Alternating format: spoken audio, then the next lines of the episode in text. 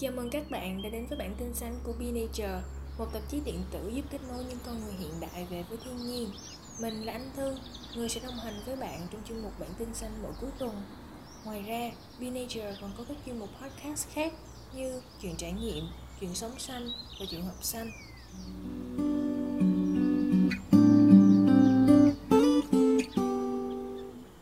Phần tin đầu tiên của bản tin xanh sẽ là tin nóng hổi sự kiện hoa anh đào bất ngờ nở rộ sớm. Theo CNN, vào cuối tháng 3, Nhật Bản đã trải qua một sự kiện vô cùng lạ lùng. Hoa anh đào nở rộ sớm hơn bình thường. Yasuyuki Aono, một nhà nghiên cứu tại Đại học Osaka Prefecture, đã tổng hợp các dữ liệu từ các tài liệu lịch sử và nhật ký về thời gian nở và tàn của hoa anh đào tại Kyoto từ năm 812 sau công nguyên đến hiện tại. Aono cho biết, tại trung tâm thành phố Kyoto, hoa anh đào năm nay đã nở rộ vào ngày 26 tháng 3 sớm nhất trong hơn 1.200 năm, còn thủ đô Tokyo có thời gian hoa anh đào nở rộ vào ngày 22 tháng 3. Tiến sĩ Lewis Siska đến từ khoa khoa học sức khỏe môi trường của Đại học Columbia cho biết, khi nhiệt độ toàn cầu ấm lên, những đợt sương giáng mùa xuân cuối cùng xảy ra sớm hơn và thời gian cây ra hoa cũng diễn ra sớm hơn. Theo Arno, hoa anh đào rất nhạy cảm với nhiệt độ. Việc ra hoa và nở rộ có thể sớm hơn hoặc muộn hơn tùy thuộc vào nhiệt độ. Vào những năm 1820, nhiệt độ khá thấp nhưng đã tăng khoảng 3,5 độ C, tức 6,3 độ F cho đến thời điểm hiện tại. Có hai nguyên nhân chính dẫn đến sự gia tăng nhiệt độ toàn cầu và là tác nhân chính khiến hoa nở sớm hơn, đó là đô thị hóa và biến đổi khí hậu. Với sự phát triển của quá trình đô thị hóa, những khu vực thành phố có xu hướng ấm hơn so với khu vực nông thôn xung quanh, được gọi là hiệu ứng đảo nhiệt. Nhưng có một lý do lớn hơn là do biến đổi khí hậu đã khiến nhiệt độ trong khu vực và trên thế giới tăng cao.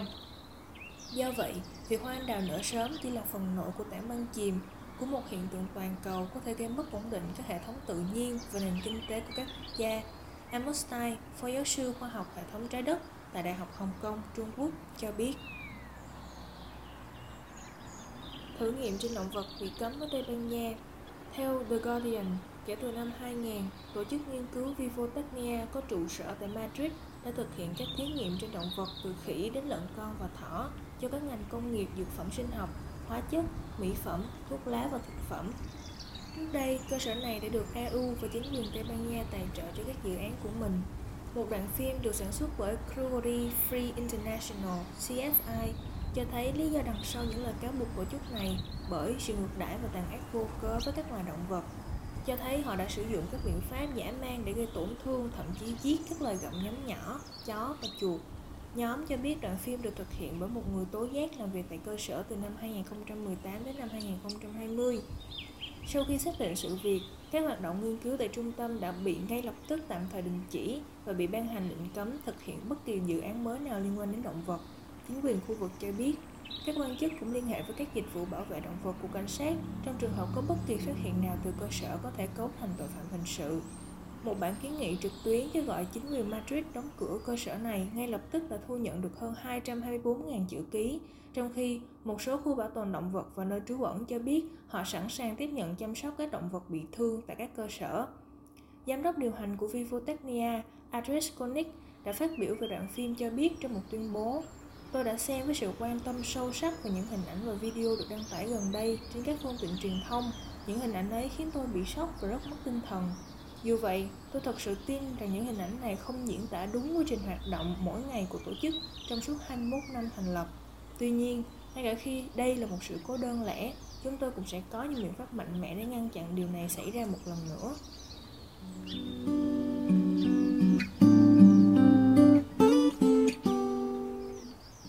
Phần tin tiếp theo sẽ là tin cảnh báo. Mực nước biển sẽ tăng lên khoảng 20 feet. Vấn đề về biến đổi khí hậu toàn cầu đã luôn là một cây gai nhức nhối mãi vẫn chưa được cỡ ra. Một trong những vấn đề đó là việc bầu khí quyển quá nóng đã lần lượt làm tăng nhiệt độ các đại dương khiến mực nước biển dâng cao trong tương lai. Theo The Guardian, khi các đại dương nóng lên, nước tăng lên một phần do nước ấm nở ra, nhưng cũng do các vùng nước ấm hơn đã bắt đầu sự tan chảy của băng ở hai cực Do đó, mực nước biển trung bình trên toàn thế giới hiện nay chắc chắn sẽ phải tăng ít nhất từ 20 đến 30 feet, tức 6 đến 9 mét. Sự gia tăng này đủ để nhấn chìm nhiều thành phố ven biển, nơi sinh sống của hàng trăm triệu người. Nếu mực nước biển dâng cao lên 20 feet, khoảng 6 mét trong 2.000 năm tới, con cái chúng ta và con cháu của chúng có thể tìm cách thích nghi.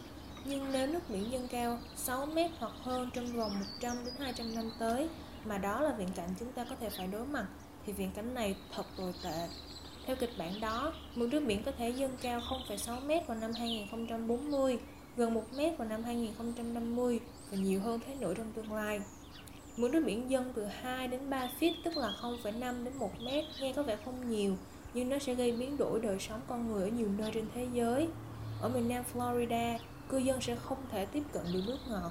Các nhà máy xử lý nước thải sẽ thất bại, các khu vực rộng lớn sẽ ngập lụt liên tục và bãi biển Miami và phần lớn các đảo trắng khác sẽ bị bỏ hoang. Ở Trung Quốc, Ấn Độ, Ai Cập và các quốc gia có đồng bằng sông lớn, mực nước biển dâng cao từ 0,5 đến 1 mét sẽ buộc hàng chục triệu người phải sơ tán và mất đi những vùng đất nông nghiệp quan trọng. Fukushima thông báo sẽ thải nước nhiễm độc vào biển. Theo The Guardian, Nhật Bản tuyên bố sẽ xả xuống biển hơn 1 triệu tấn nước bị ô nhiễm từ nhà máy điện hạt nhân Fukushima đã bị hư hại. Một quyết định khiến các nước láng giềng, bao gồm cả Trung Quốc và ngư dân địa phương vô cùng tức giận. Chính phủ cho biết công việc giải phóng lượng nước đã pha loãng sẽ bắt đầu trong khoảng 2 năm với toàn bộ quy trình dự kiến sẽ mất hàng thập kỷ. Trung Quốc tố cáo kế hoạch này là cực kỳ vô trách nhiệm và cáo buộc Nhật Bản đã đưa ra quyết định bất chấp những nghi ngờ và phản đối trong và ngoài nước. Cách tiếp cận này là cực kỳ vô trách nhiệm và sẽ gây tổn hại nghiêm trọng đến sức khỏe và an toàn cộng đồng quốc tế, cũng như lợi ích quan trọng của người dân các nước láng giềng, Bộ Ngoại giao Trung Quốc cho biết trong một tuyên bố trên trang web của mình. Đài truyền hình YTN đưa tin Hàn Quốc đã triệu tập đại sứ Nhật Bản Koichi Abushi, trong khi một quan chức cấp cao của chính phủ cho biết Seoul kiên quyết phản đối động thái này, một quan điểm cũng được Hội đồng Năng lượng Nguyên tử Đài Loan bày tỏ. Khoảng 1,25 triệu tấn nước đã tích tụ tại khu vực của nhà máy hạt nhân, nơi đã ngừng hoạt động sau khi bị đánh sập bởi một trận sóng thần vào năm 2011. Lượng nước này bao gồm nước được sử dụng để hạ nhiệt nhà máy hạt nhân, cũng như nước mưa và nước ngầm ngấm vào hàng ngày. Lượng nước cần được lọc lại để loại bỏ các đồng vị có hại và sẽ được pha loãng để đáp ứng các tiêu chuẩn quốc tế trước khi xả ra biển, chính phủ cho biết.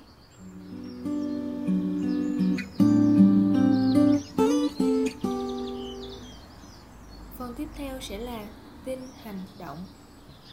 Game của NASA, nền tảng xây dựng bản đồ san hô. Các rạn san hô chiếm dưới 1% diện tích bề mặt đại dương, nhưng chúng là nơi ở của hơn 1 phần tư số động vật biển.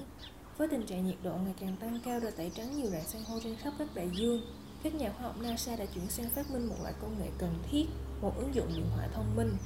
Một nhóm các nhà khoa học NASA ở thung lũng Silicon đã phát triển Nemonet, một trò chơi để phân loại san hô, thành một công cụ cho cuộc quản lý khí quyển và đại dương quốc gia.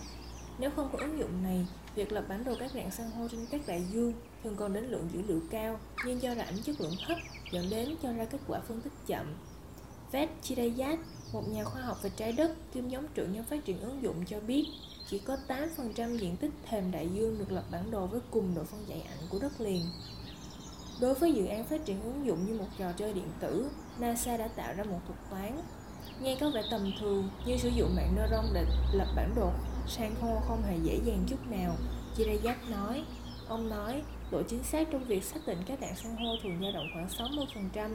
Giờ đây, người dùng vượt qua cấp độ trò chơi để đạt được độ chính xác 90% và dữ liệu thu thập được sẽ phát triển thành hình ảnh 3D có thể xây được.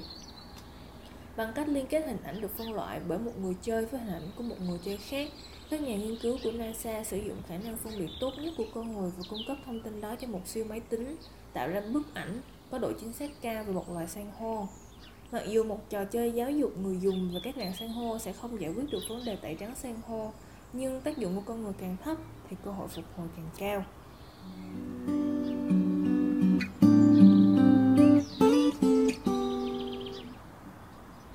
Theo sẽ là tin vui. Apple và 110 nhà cung cấp chuyển sang nguồn năng lượng sạch. Vào ngày 31 tháng 3, Apple đã thông báo về việc hơn 110 đối tác sản xuất của họ trên khắp thế giới đang chuyển sang sử dụng 100% năng lượng tái tạo trong quy trình sản xuất cho Apple, với gần 8 GW năng lượng sạch đã được lên kế hoạch đưa vào vận hành. Sau khi hoàn thành, những cam kết này sẽ giúp giảm hơn 15 triệu tấn CO2 hàng năm, tương đương với việc ngừng sử dụng 3,4 triệu xe ô tô trên đường mỗi năm. Đồng thời, một dự án lưu trữ năng lượng lớn ở California sẽ thí điểm các giải pháp mới để xây dựng cơ sở hạ tầng có thể tái tạo. Vào tháng 7 năm 2020, công ty đã công bố kế hoạch trung hòa lượng carbon trong toàn bộ hoạt động kinh doanh, chuỗi cung ứng sản xuất và vòng đời sản phẩm vào năm 2030. Kể từ thông báo đó, Apple đã tăng đáng kể số lượng các nhà cung cấp chuyển đổi sang sử dụng nguồn năng lượng tái tạo. Đến nay, Apple đã giảm đáng kể lượng carbon trong các hoạt động toàn cầu của công ty và với cam kết mới này thì vào năm 2030, mọi thiết bị Apple bán ra sẽ hoàn toàn không có tác động đến khí hậu. Công ty gần đây đã chia sẻ thông tin chi tiết mới về khoản chi 4,7 tỷ đô la cho trái phiếu xanh để hỗ trợ các dự án môi trường trên khắp thế giới. À, Apple cũng xây dựng một trong những dự án pin tên California Flat, một dự án lưu trữ năng lượng quy mô lưới hàng đầu trong ngành, có khả năng lưu trữ năng lượng 240 MW trên một giờ, đủ để cung cấp năng lượng cho 7.000 ngôi nhà trong một ngày. Dự án này hỗ trợ trang trại năng lượng mặt trời của công ty với 130 MW, đủ để cung cấp toàn bộ năng lượng tái tạo cho California bằng cách lưu trữ năng lượng dư thừa được tạo ra trong ngày và phát điện khi cần thiết nhất. Năng lượng gió và năng lượng mặt trời cung cấp nguồn điện mới, tiết kiệm chi phí nhất cho nhiều nơi trên thế giới, nhưng bản chất không liên tục của các công nghệ này đã gây trở ngại cho việc áp dụng rộng rãi. Một giải pháp để ngăn chặn là lưu trữ năng lượng, có thể giữ lại năng lượng được tạo ra cho đến khi cần thiết. Apple đang đầu tư vào kho lưu trữ quy mô diện tích lớn ở California và nghiên cứu các công nghệ lưu trữ năng lượng mới, ngay cả khi nó được xây dựng dựa trên khả năng lưu trữ phân tán ở thung lũng Santa Clara và thông qua lưới điện siêu nhỏ của Apple Park. Thiết bị cảm ứng giúp giảm lượng khí đốt thừa. Tủ lạnh, tủ đông và nhà kho rất dễ bị hỏng hóc hoặc thường xảy ra các vấn đề do lỗi con người và dễ dẫn đến tình trạng thực phẩm bị hư hoặc lãng phí thực phẩm. Mối liên hệ giữa những phần trong dây chuyền lạnh này là một phần của tình trạng lãng phí thực phẩm, gây nên thiệt hại tài chính lên đến 161 triệu đô la ở Hoa Kỳ. Tập đoàn tư vấn Boston đã tính toán rằng việc triển khai các giải pháp chuỗi cung ứng tiên tiến hơn, bao gồm cả công nghệ chữa lạnh ở các thị trường đang phát triển, có thể giảm vấn đề này xuống 150 tỷ đô la mỗi năm.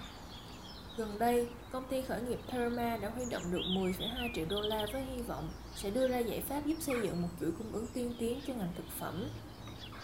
Theo The Green Beast, công ty đã tạo ra một máy cảm biến nhiệt độ và độ ẩm thông minh có thể gắn bên trong tủ đông để ghi lại dữ liệu thời gian thực và gửi cảnh báo nếu nhiệt độ tăng trên một ngưỡng nhất định.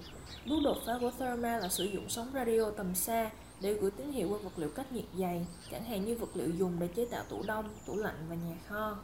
Therma sử dụng hệ thống cảnh báo theo tầng, có thể giúp gửi cảnh báo ấm mức nghiêm trọng đến các cấp quản lý cao hơn khi tủ đông hoạt động trên những ngưỡng nhiệt độ quy định lâu hơn, bắt đầu với nhân viên tại kho và kết thúc với cấp quản lý cao hoặc chủ sở hữu của kho. Sử dụng hệ thống này, các chủ nhà hàng có thể xác định các lỗi liên quan đến thiết bị và hoặc là do mất điện. Công nghệ này cũng phát hiện khi người giao hàng hoặc nhân viên vệ sinh đã mở hoặc đóng tủ cổ đông không đúng cách, cũng như các trường hợp hoạt động không hiệu quả khác dẫn đến tăng chi phí năng lượng và lãng phí thực phẩm. Theo The Greenpeace, các nhà hàng phục vụ nhanh hoặc nhà hàng có nhân viên phục vụ tại bàn đã báo cáo trung bình 0,6 lần hỏng hóc mỗi tháng tại mỗi địa điểm.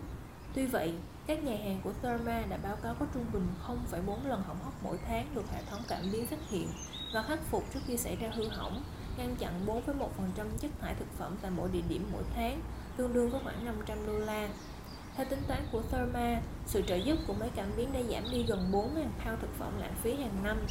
Ngoài chất thải thực phẩm, công nghệ của Therma còn giúp các doanh nghiệp tiết kiệm từ 5 đến 10% chi phí năng lượng do làm lạnh quá mức.